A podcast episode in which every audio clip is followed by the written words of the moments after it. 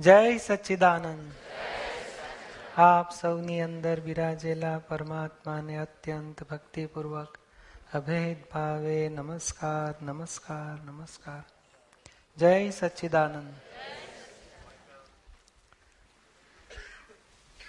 ચોપડી વાંચી adjust everywhere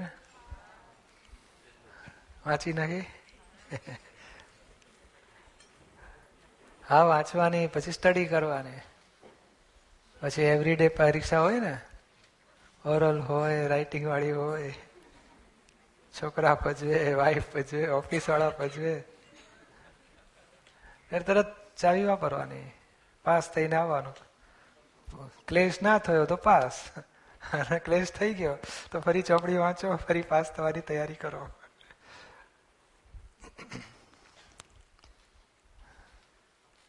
સરસ આપણે આ બધું ડે ટુ ડે લાઈફમાં કેવી રીતે બધું જ્ઞાન ગોઠવવું, એને બહુ જ દાદા ટેકા જ્ઞાન કહેતા હતા કે મૂળ જ્ઞાન તમે શુદ્ધાત્મા છો, પછી એ પદને સપોર્ટ કરનારું બીજું પાંચ આજ્ઞા આપી કે ભાઈ આ રિલેટિવ રિયલને જુદું રાખો, બંને વ્યવસ્થિત ફાઇલોન સંભાવે નિકાલ કરો. હજુ પણ વધારે સપોર્ટમાં શુદ્ધાત્માને સપોર્ટ કરે, પાંચ આજ્ઞાને સપોર્ટ કરે, એવી આ પાછી ટેકા જ્ઞાન છે. એને દાદાએ કહ્યું છે એડજસ્ટ એવરીવેર થાવ એડજસ્ટ તો ધીમે ધીમે આપણું સેટિંગ થતું જાય. એટલે આપણે આ બધી, આવા તો જેમ એક રોંગ બિલીફ બેસવા માટે કેટલા બધા પુરાવા ભેગા થાય ને રોંગ બિલીફ બેસે. એ રાઈટ બિલીફ બેસવા માટે આ બધા પુરાવા છે. એડજસ્ટ એવરીવેર થાઓ, અથડામણ ટાળો. એ જેમ જેમ બધી વાતો ફિટ થતી જાય ને, તેમ આપણે રાઈટ બિલીફ બેઠી છે. તે રાઈટ જ્ઞાન થતું જાય ને રાઈટ ચારિત્ર આવીને ઊભું રહેશે. એટલે આ ટેકા આપનારા બધી છે. જેટલી ડિટેલમાં દાદાજીનું વિજ્ઞાન સમજાતું જાય, એટલું આપણને આ સપોર્ટ કરતું જાય. જે આપણે રાઈટ બિલીફ બેઠી છે, હું શુદ્ધાત્મા છું. કઈ રીતે શુદ્ધાત્મા છું? આમાં વારંવાર આવે છે. મોક્ષે જવું હોય તો, આ સંસારથી છૂટવું હોય તો, વિતરાગ થવું હોય તો, જગતથી છૂટવું હોય તો એ એ થવા માટે આ બધું એડજસ્ટમેન્ટ લેવાના છે. એટલે જો ધ્યેય આપણા લક્ષમાં હોય કે હું એડજસ્ટમેન્ટ લઈશ તો મારાથી છૂટાશે, સંસારથી અને મારો મોક્ષ થશે, તો પછી એમાં એડજસ્ટમેન્ટ લેવામાં કોઈ હરકત આવે જ નહીં. જેમ તમારે પગાર લેવાનો હોય પચીસ હજારનો બોનસ ને અને મેનેજર સુર સુર કરતો હોય ચૂડચૂડ કરતો હોય ને ગાંડા કાઢતો હોય તો આપણે કે મારે ચેક આપો ને, હું જતો રહીશ પછી. એડજસ્ટમેન્ટ લો કે ના લો? એ ખાતો હોય ને પીતો હોય ને કંઈક. અરે, આમ તો બે ચાર આમ ટીપાય પડી જાય ને. આપણે ચેક પર એક બે ટીપું પડી ગયું, તોય આપણે કચકચ કરી ચેક લાય મારો હાથમાં. મારે જવું જ પછી. તારું જે ગંદવાડો તું ધોજે. મારે શું કરવું છે? એડજસ્ટમેન્ટ લઈએ કે ના લે તો પછી આવા. આમ તો મેં તો એક જોયેલું, એક મજૂરણ ભાઈ કામ કરતી હતી એમ સાફસૂફ તને મારી ગાડી પાસે કચરો નાખે, ત્યાં લઈ જા. તો પેલી, હા સાહેબ. સાફ કરીને આગળ લઈ જાય કચરો. શેના માટે તો મને પાંચ હજાર પગાર મળે છે મહિને? કે છે છોકરો છે નાનો, હવે ઘર ચલાવવાનું કે છે. પૈસા મળે છે તો આટલા અપમાન, ખાય આટલી મજૂરી કરે. બધું એડજસ્ટમેન્ટ લે છે, ગાળો ખાય લોકોને. પણ શું, તો એને પેલું દેખાય, પાંચ હજાર મળે છે ને આપણને, મહિને. તો આપણને દેખાવું જોઈએ, મને મોક્ષ મળે છે ને. હા, આછી ઘણી ફાઇલ જોડે એડજસ્ટમેન્ટ લઈશ. મારો છુટકારો થાય છે, મને મોક્ષ મળે છે ને. એ માથા પ્રમાણે પાઘડી હોય બધી. જેવો પાવરફુલ અહંકાર ને, તેવા પાવરફુલ જબરા અહંકારી ભેગા થાય આપણને. અને સીધા કરી નાખે આપણને. તો આપણે ખુશ થવું કે અહંકાર સીધો થાય છે, તો આત્મા મોક્ષે જશે. એટલે આપણો મોક્ષ મળે છે એ લક્ષમાં રાખી અને એડજસ્ટમેન્ટ કરવાના છે. અથડામણ શું કામ ટાળવાની છે? ને આ કારની અથડામણ હાઈવે ઉપર ગાડીઓ સાચવે શું કામ? બોલો, એક તો હતું આ બનેલું, આ લોકોને જ. તે સામેથી પેલું ટ્રેક્ટર કે કંઈક આવતું હતું ધસ ધસ મસ્તું એ બચાવવા ગયા હતા. ત્રણ માણસો ઊભા હતા રાજ, પેલા, તો એને બચાવવા ગયા હતા. બાજુ એક છોકરું ઊભું હતું, એને બચાવવા ગયા હતા. બાજુ કંઈક જાનવર ઊભું હતું, એને બચાવ ગયા ગાડી ગઈ ખાડામાં, દસ ફૂટ નીચે. પછી ગાડી બરોબર પટકાઈને ધીમેથી ચાલીને ઉપર આવી પાછી. કશું થયું નહીં. પણ બોલો, કેટલું બધું હાચવા ગયા. અથડામણ ટાળતા હતા ને. પ્રસિદ્ધને અનુભવ થયેલો ને. પણ બોલો, ટાળી ખરી અથડામણ. નહીં તો કોઈ પટકાઈ જાય, પણ અહીં ખ્યાલ છે. કોઈક મરી જશે તો. એ રીતે આ બધું આપણી સેફ સાઈડ માટે આપણા જોખમ, આપણી ઘાત ટાળીએ છીએ, આત્મઘાત ટાળીએ છીએ આપણે. એ હેતુ સાથે આ એડજસ્ટમેન્ટ લેવાના છે. આજે કહે ને, સામા પર ઉપકાર કરતા નથી. આપણી ગરજે એડજસ્ટમેન્ટ લઈએ છીએ એ રીતે આ બધું આપણે સ્ટડીમાં લઈશું ને, તો પછી આપણને આ ચાવીઓ ઇઝીલી વાપરશે. અને ધ્યેય થઈ જવું છે કે આપણે એડજસ્ટમેન્ટ આપણે જ લેવા છે. આ ભીત સુધરે નહીં, આપણે એડજસ્ટમેન્ટ લો. આ શિયાળો સુધરે છે કોઈ દાડો આપણે કેવું જેકેટ પહેરીએ છીએ, ટોપું પહેરીએ ડબલ પાછા, કેટલાક ડબલ ફેર મારા જેવા. આવરણ ઓછા તો પછી ડબલ ફેરવું પડે.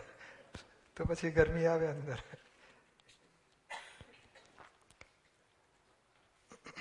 પણ આ બધું આપણે સરસ સ્ટડી કરતા જઈશું અને આપણા રોજિંદા એકાદ કલાક વાંચનમાં લઈશું, પછી પ્રશ્નોત્તરી કરીશું આપણે. જેટલા પાના થયા, પછી બીજી ચોપડી. એટલે લોકો એવું નહીં કરવાનું દસ પાના પાંચ પાનાથી વધારે કંઈ થાય નહીં. પાંચ પાના આવ્યું નહીં તમે ચોપડી આખી વાંચવાની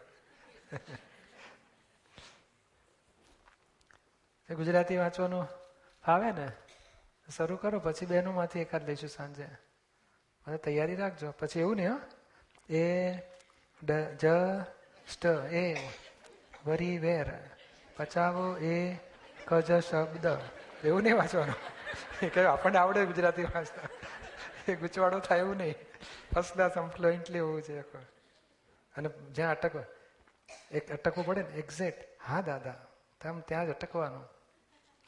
તો પછી મજા આવે ને? નહીં તો પેલો જસ્ટ એવરી જસ્ટ ને એવરી એટલે લોકો સમજે જ નહીં કે શું કહેવા માંગે છે.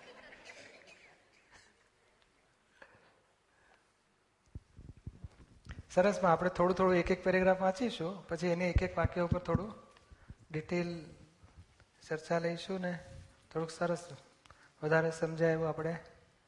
એની પર વાતો લઈશું. એડજસ્ટ એવરીવેર પછાવો એક જ શબ્દ પ્રશ્ન કરતા. હવે તો જીવનમાં શાંતિનો સરસ માર્ગ જોઈએ છે. સરળ માર્ગ જોઈએ છે. સરળ માર્ગ જોઈએ છે. દાદાશ્રી એક જ શબ્દ જીવનમાં ઉતારશો? ઉતારશો બરોબર એક્ઝેક્ટ પ્રશ્ન કરતા. એક્ઝેક્ટ હા.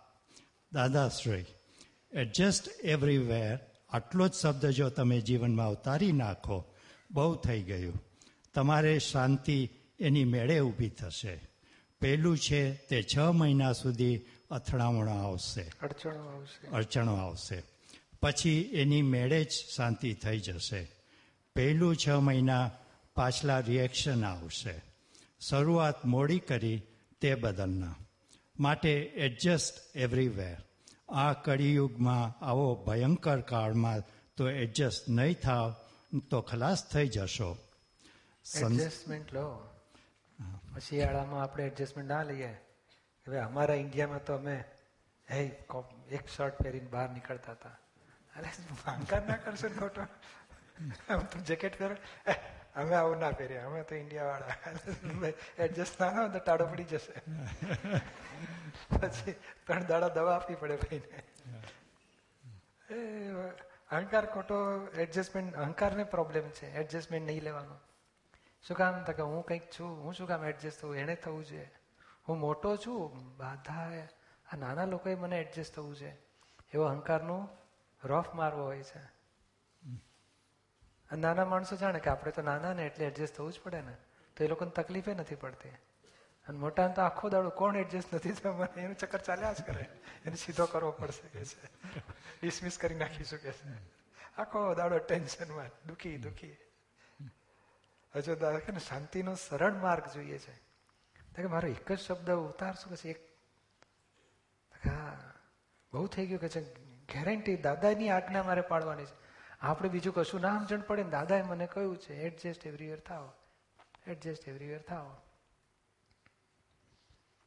અને તે દાદા કે છ મહિના થોડી અડચણ આવશે. તમારે કેટલા વખતથી શરૂ કર્યું? ઘનશ્યામભાઈ, હા. પણ મન બગાડવું ના જોઈએ, હા. તમે જેટલું બગાડો ને એટલું એક એક મહિનો એક્સટેન્શન થાય. મેં એડજસ્ટમેન્ટ લેવાનું ચાલુ કર્યું, તો આ લોકો માથે ચડી બેઠા. પણ છ મહિના તો આવશે પાછલા રિએક્શનો દાદા, કેટલું સરસ કે ચોખ્ખું કે છે ને દાદા? હવે તમે પહેલા છ મહિના પાછલા રિએક્શનો આવશે. શરૂઆત મોડી કરી તે બદલના. અને દરેક શરૂઆતે પાછું મન બગાડીએ, તો પેલું એક્સટેન્શન થાય. એક મહિનો હજુ ડીલે પછી બાર મહિના સુધી ઉપાધિ આવે. અને કહે છે ને, આવા કળયુગના ભયંકર કાળમાં એડજસ્ટ નહીં થાવ તો ખલાસ થઈ જશો કે છે. આ કળયુગનો કાળ છે. આપણી ગરજે એડજસ્ટ થવાનું છે. બધી જગાએ નહીં, તમે એડજસ્ટ થયા કે નહીં? અહીં બમ્પ આવે તો ધીમે ગાડી કરો. સ્લોપ આવે તો પછી ગિયર બદલો છે ઢાળ આવે તો ઉતરવાનો છે. એડજસ્ટ નહીં થતા. અને પેલું પેટ્રોલ પંપ વાળાને જો આ બાજુ હોય ને પેલું ભરવાનું તો તમે ગાડી ફેરવીને આમ મૂકો. એટલે પેલું ભરાય બરોબર. એડજસ્ટમેન્ટ નથી લેતા. એ લોકોને ધીમું ચાલતું હોય તો આપણે આરામથી બીજું કામ પતાવી દઈએ. પેલું મેં ડફલા ખાલીને. એ કે હજુ વીસ લીટર ભરાતા વાર લાગશે. તો એડજસ્ટમેન્ટ લો છો કે નથી લેતા? એ કપ આવ્યો ને કાના વગરનો હોય તો આપણે એડજસ્ટમેન્ટ નથી લેતા? નહીં પેલો ગ્લાસ હોય ને, એમાં ચા આવી તો એ લઈએ કપ, કાનાવાળો કપ આવે તો એ પકડીને લઈએ. રકાબી સાથે ટેકો લઈને લઈએ. પણ કેવું બધું, બધી વેરાયટીમાં એડજસ્ટ થતા હોય છે ને. સવારથી રાત સુધી એડજસ્ટમેન્ટ જ હોય છે, બોલો. અહીં બાથરૂમનો શાવર હોય તો તમારે ફેરફાર કરવો પડે ને. ઘરે જો એની કરતાં નવી જાતનું હોય ને અહીંયા બેડ નવી જાતનો ઓશિકા નવી જાતના ઓઢવા નવી જાતના. તો એ રાત્રે પાછું એડજસ્ટમેન્ટ જોઈએ બરોબર હા. કે આપણે એક જેકેટ વધારે પહેરીને સૂવું પડશે આ તો ઠંડી વધારે લાગે છે. એ તો ગરમી લાગે છે એક ઓછું કરવું પડશે. કેવું એડજસ્ટમેન્ટ નથી કરતા? કેટલું બધું? દીપકભાઈ આપણે જીવતી વ્યક્તિ સાથે એડજસ્ટ કરવામાં તકલીફ પડે છે ને. જે અજીવ વસ્તી જે છે વસ્તુ છે. તમે જીવતું કોને કહો છો? આપણે શુદ્ધાત્મા સિવાય બધો ભાગ જીવતો જ નથી અજીવ જ છે. અને શુદ્ધાત્માને એડજસ્ટમેન્ટ આપણે કઈ લેવાનું હોય નહીં શુદ્ધાત્મા જોડે. એટલે આ પૂતગલને જ પૂતગલ સાથે એડજસ્ટ થવાનું છે. આ ગિયર હોય છે ને તો બીજા ગિયર સાથે મિલીમીટર થ્રેડ ને બીએસડબલ્યુ હોય છે ને બધા. તે બધું એડજસ્ટમેન્ટ ત્યાં જ છે ને. પૂતગલ પૂતગલના જ એડજસ્ટમેન્ટ છે. ચેતનને કઈ પ્રોબ્લેમ જ નથી. તમે પૂતગલમાં રહો છો ને માટે તમારે એડજસ્ટમેન્ટનો પ્રોબ્લેમ થાય છે. તમે જો આત્મા તરીકે રહો ને તો આ પૂતગલ તો એડજસ્ટ થઈ જાય એવું છે. બૂમ પાડે નહીં.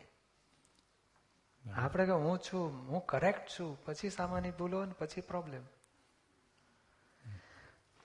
એટલે આપણે તરફથી નક્કી કરો એડજસ્ટમેન્ટ લેવું જ છે. જીવતા ભાગ આ મિકેનિકલ ભાગ જ છે.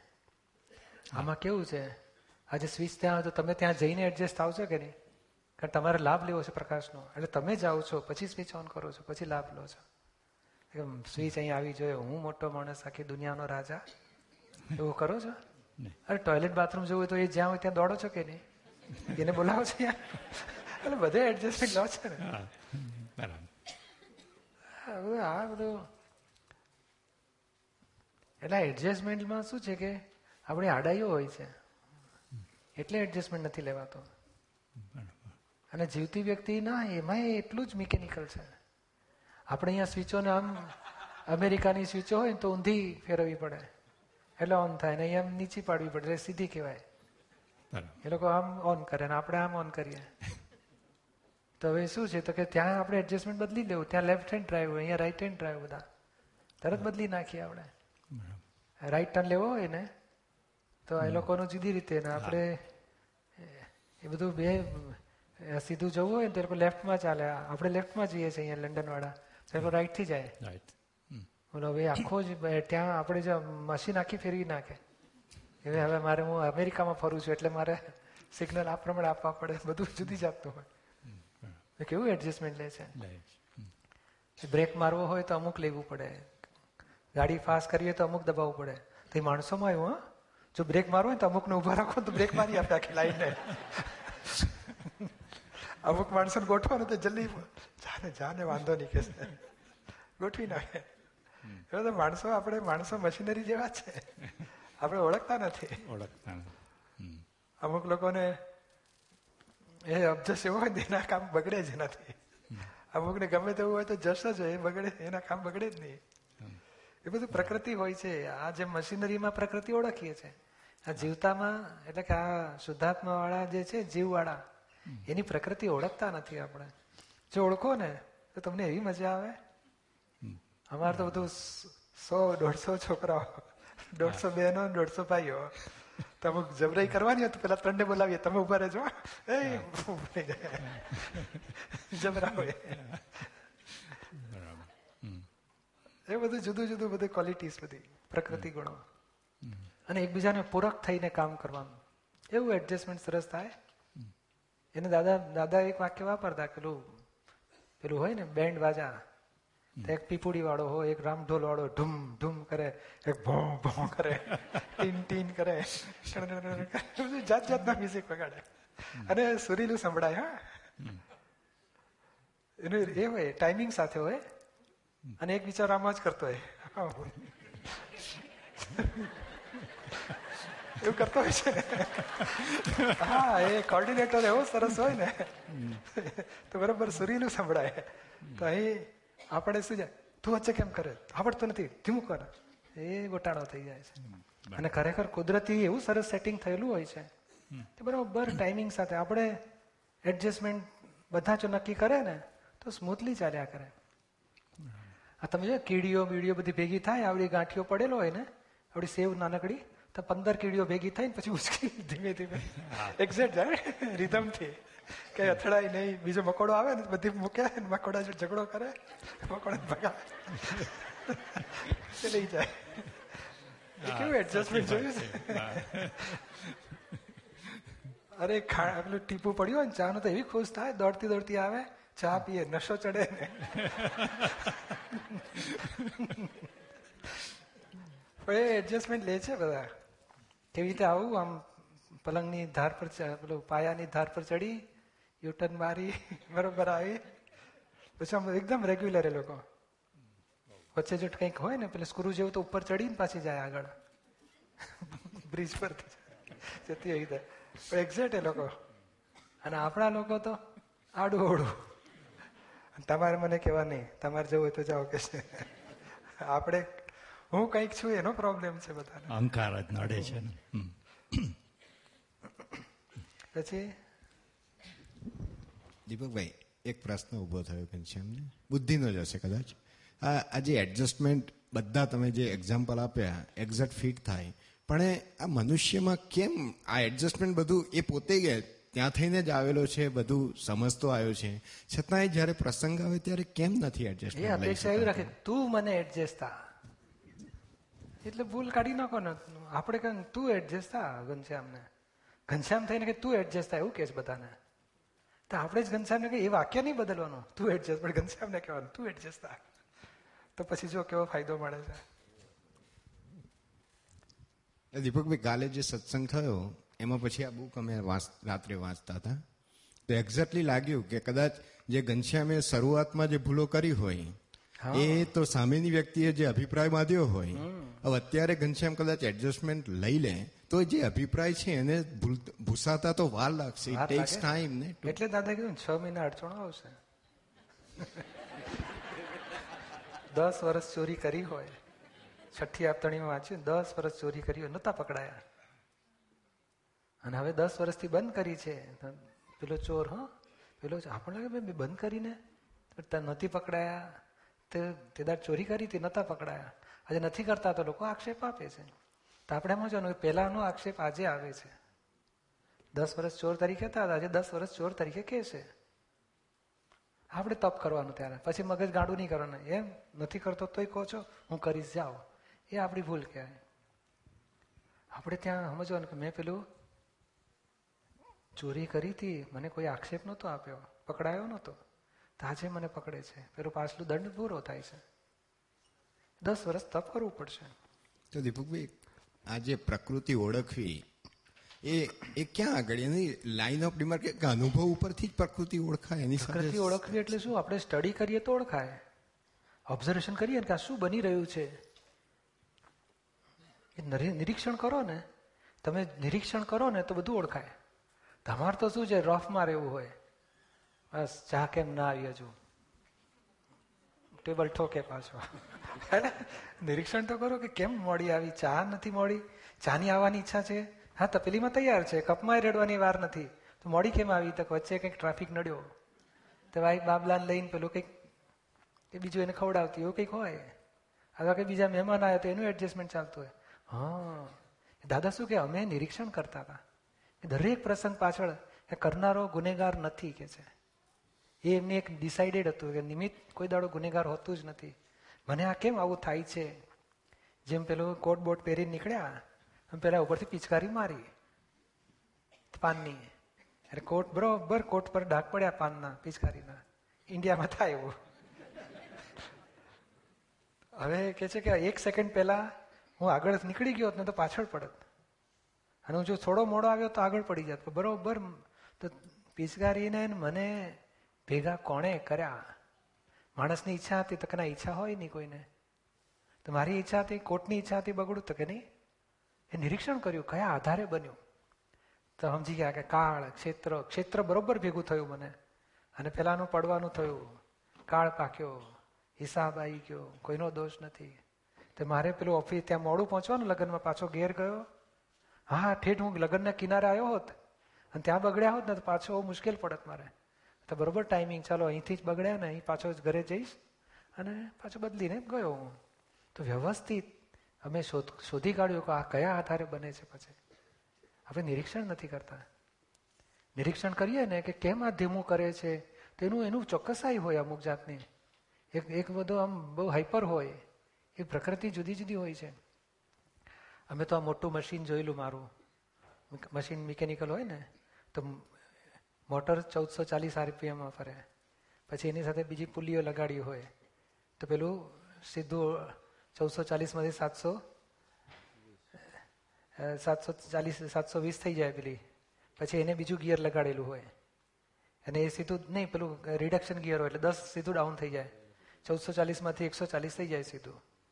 પછી એકસો ચાલીસમાંથી પેલું અહીં સાહીઠ દાતા હોય ગિયર અને અહીંયા વીસ જ દાતા હોય, એટલે પાછું ત્રીસ સીધી ઘટી જાય. એટલે પેલું પાછું ઓછું થઈ જાય સ્પીડ. પછી એને નાનું ગિયર ફરે. પછી એને શાર્પ લગાડેલો તો એ ફાસ્ટ ફરે. પછી બીજો રોલ લગાડેલો તો એ સ્લો ફરે. એક્ઝેક્ટ બધું. કે કપડું ભરાય અંદર, તો એ જેટલું વાઇન્ડિંગ થાય, બે મીટર એક મિનિટ એક મિનિટમાં બે મીટર વાઇન્ડિંગ થતું હોય ને, તો નીકળે ને ત્યારે એક મીટરમાં, તો આ એટલું ફાસ્ટ ફરવું જોઈએ કે ત્રણ મીટર ખેંચે. તો એવું બધું એની આખી સેટિંગ એ લોકોએ કેલ્ક્યુલેશન કરીને મૂકેલો. હવે આપણે કહે ને આ ધીમું ચાલવું જોઈએ, આ ફાસ્ટ ચાલવું જોઈએ, આ સ્લો ચાલવું જોઈએ એક્ઝેક્ટ હોય બધું. તો આપણે આ મશીનરી એક કામમાં નહીં, આ કાલે ખુરશી ગોઠવવાનું એક કામ જ કહેવાય. એમાં બધી મશીનરીઓ કામ કરતી જ હોય. તો આપણે સમજો ને એક ગિયર ફાસ્ટ હોય તો મોટું જલ્દી કામ કરે, એક સ્લો હોય તો ઓછું કામ કરે. આપણે સમજીને જ ચાલવાનું હોય. ત્યારે આપણે કહ્યું, મારા જેવું બધા ફરવા જોઈએ. મૂરખ કહેવાય એવું કહેતો. કારણ તારી સ્પીડ દસ આરપીએમ હોય તારા આધારે પેલું પચાસ આરપીએમ ફરે. તું આશા રાખું એ પચાસ ફરવું જ જોઈએ તો ના ફરે.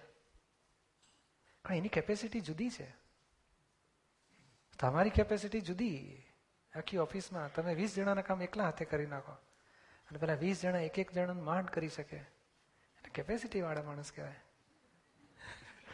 પછી તમારે કે મારે બધાનો નહીં, ઘરમાં બાપા હોય છે ને કે આખી જિંદગી મારે મજૂરી કરવાની વીસ વીસ જણાને પોષવાના. પોતે કેપેસિટી વાળો હોય. પાંચ છોકરા હોય હસબન્ડ વાઈફ સાત ફાધર મધર નવ, પછી ભત્રીજા બે બોલાયા હોય. બધા કેપેસિટી મોટું ગિયર મોટું કેપેસિટી એવી રીતે આમાં બધું કેપેસિટી હોય છે બધું. માથા પ્રમાણે ભેગું થાય જ. આપણે એડજસ્ટમેન્ટ શું લેવાનું? આપણે આપણે સિન્સિયરલી કરે જાઓ. કોઈની કમ્પેરિઝનમાં પડશો નહીં. જોઈએ ને દુઃખ ત્યાં શરૂ થાય છે. કે એને આવું મને કેમ નહીં? એના દુઃખો છે આ બધા.